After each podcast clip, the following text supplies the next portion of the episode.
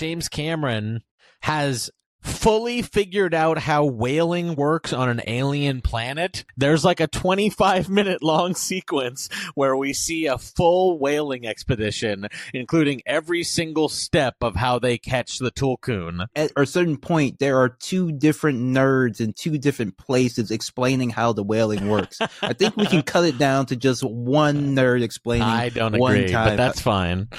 Just a bit less have been more. I think this is something we've seen from James Cameron before. When you look at the director's cut of Aliens, for example, it's a worse movie than the uh, theatrical cut just because there's a bit too much in there. I know James Cameron likes figuring all this stuff out, how it works in detail. Uh, trust the audience just a little bit more to like get it. I think we're going to get an even longer one on uh, Blu-ray and video, and I'm ready to see that. Like what you hear? Get some more at patreon.com slash struggle session or sesh.plus or struggle session.substack.com. Thank you so much for all your support over the years. We really appreciate it.